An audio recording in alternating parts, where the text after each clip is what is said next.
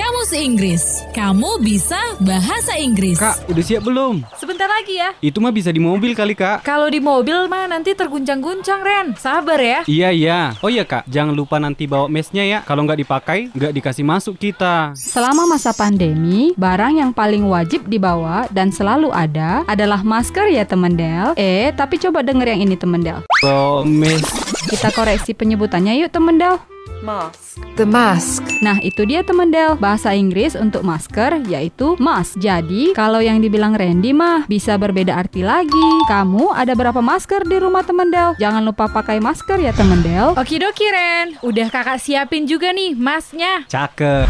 Kamus, kamus. Kamus Inggris ya, Kak? Kamus Inggris ya, Bang? Kamus Inggris. Kamu bisa bahasa Inggris.